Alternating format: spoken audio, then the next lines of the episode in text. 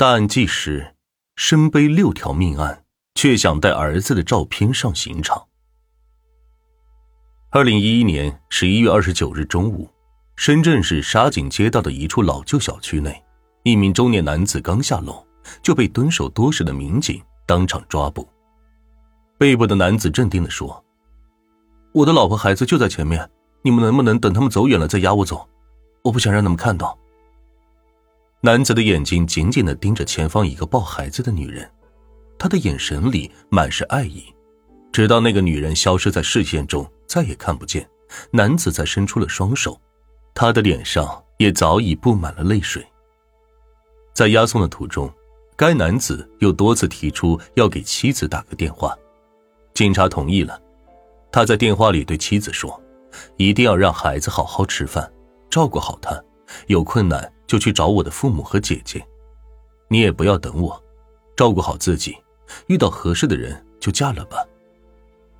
男子言辞恳切，话里话外全都是对老婆孩子的关怀体贴，这样的慈父贤夫又是怎么成为了杀害了六条人命的 A 级通缉犯呢？该男子名叫做曾小金，一九七四年出生于江西省南昌市新界县的一个农村家庭，家里有兄弟姐妹六个，曾小金排行第四，因为家庭贫穷，他也不爱学习，初中没毕业便辍学了。辍学以后，曾小金被安排到表哥的诊所里去做帮工。到了热闹的镇上，他很快就结交了一群同样处于青春期的狐朋狗友，一帮人每天吃喝玩乐，四处潇洒。强烈的物欲让这群缺乏教导的少年很快动起了歪心思，他们开始四处抢劫，情节严重。一九九四年，因为严重的抢劫罪，曾小金的这帮同伙中有一人被判了死刑，曾小金与其他几个同伙也都被判了死缓和十年以上的有期徒刑。不谙世事的年纪，在鬼门关里走了一遭，这对曾小金的打击非常大，也成为了他痛改前非重新做人的契机。死缓表现好的话能够转为无期或者二十年有期徒刑。为了争取活命和早日出狱的机会，曾小金在监狱里的表现非常积极，他先是在监狱的医务室当上了卫生组长，后来被调去劳改大队，靠着一股狠劲和聪明才智，当上了管理一百七十多人的生产队长。除此之外，曾小金还未雨绸缪，为自己日后出狱的生活做了打算。靠着自己曾在表哥诊所帮忙学的皮毛医术，他刻苦攻读。服刑期间，曾小金拿到了中医大学文凭和法律大专的文凭。二零零八年七月三十日，在入狱十四年后，曾小金因为优异的表现获得了提前假释出狱。三十多岁的年纪，又有文凭傍身，出狱以后，曾小金在家里的帮助下，在镇上开了一个诊所，看一些发烧感冒跌打损伤的小病。因为医术过关，生意也还不错，每月都有几千块钱的进账。所谓近朱者赤，近墨者黑，曾小金的浪子回头路很快便因为几个故人给彻底断送了。原来在监狱服刑期间，曾小金认识了齐玉国、闵胜奎和闵建军这三个人。监狱里大多数都是穷凶极恶之人，因此常常发生旧人欺负新人、强者凌弱弱者的情况。这三个人都是比曾小金进去早，在监狱里没少给曾小金解围帮忙，让他不被别人欺负。因此曾小金拿这三个人当兄弟，这三个人也都是死缓以及十几年有期徒刑的大罪。但因为进监狱早，所以他们都在曾小金之前出狱了。曾小金出狱那天，他们还特意去接一顿接风洗尘的大宴之后，这几个人又成为了常来常往的好朋友。曾小金因为有学历有医术，因此日子过得不错，其他三个人没技术没学历，一把年纪了，身上还有案底，因此生活都很穷苦。每次聚到一起，他们就不停地倒苦水。有一天，齐玉国提出来说，每天这样吃糠咽菜，过着猪一样的生活有啥意思？喝瓶酒买包烟都奢侈，咱们就不能干点啥捞钱的吗？讨论半天，他们四个人还是认为抢劫来钱最快。曾小琴虽然不愁生活，但是如果能干几票够花一辈子，她还是挺乐意的。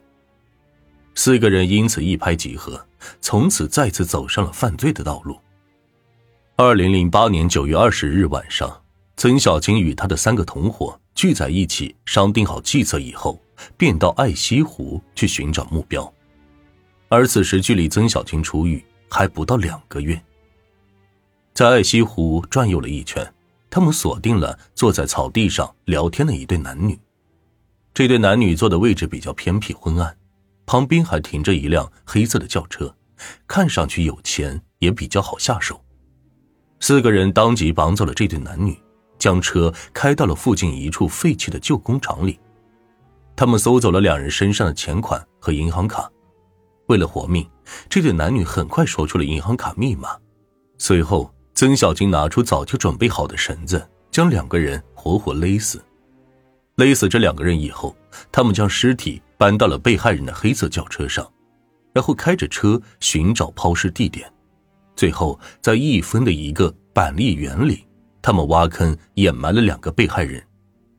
之后四人将被害人的黑色轿车开到了广州花都区的一个地下停车场里，随后又返回南昌，用死者的银行卡取走了五万元。第一票很顺利，四人很快再次伺机作案，这一次的目标依旧是在爱西湖。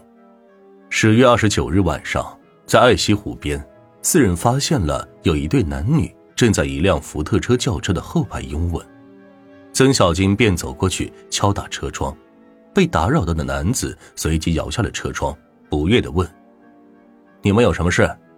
色令智昏的男人根本没有注意到外面的四个人来者不善，正在他说话的当口，曾小琴立刻出手薅住了他的头发，将他的头从车窗里薅了出来。后面一个人拿着铁锤对着男人的脑袋就是一顿猛敲，男人的头当场血流如注。这个男人是江西某省级医院的主任医师，名叫陈小芬，在业内很有影响力。车里的女孩是某制药厂的医药代表，年仅二十一岁的张笑。两人因为推销药物认识，因为有求于人，一来二去，张笑就做了陈小芬的情人。哪知两人今日偷偷约会，竟碰上了这种事。突如其来的变故吓得车内的张笑失声尖叫，但很快张笑的脖子上就被抵上了一把尖刀。齐玉阁低声呵斥道：“想活命就闭嘴！”被吓得花容失色的张笑立刻近身，再不敢说话。随后四人将陈小芬和张笑绑了起来，在陈小芬的身上他们搜到了两千多元的现金和九张银行卡。尝过了歹徒残酷手段的陈小芬很快便交代了银行卡密码。随后他们摘掉了陈小芬的车牌，然后去银行取钱。陈小芬的卡虽然很多，但是他们只取出了七千元钱。回到车上以后，齐一果便骂道：“一堆卡的穷鬼还出来泡妞，把他们埋了吧！正好我有个亲戚刚死，就把他俩丢到那里去。”于是他们又开车上路，往齐玉国的亲戚家进贤县梁家渡的方向去了。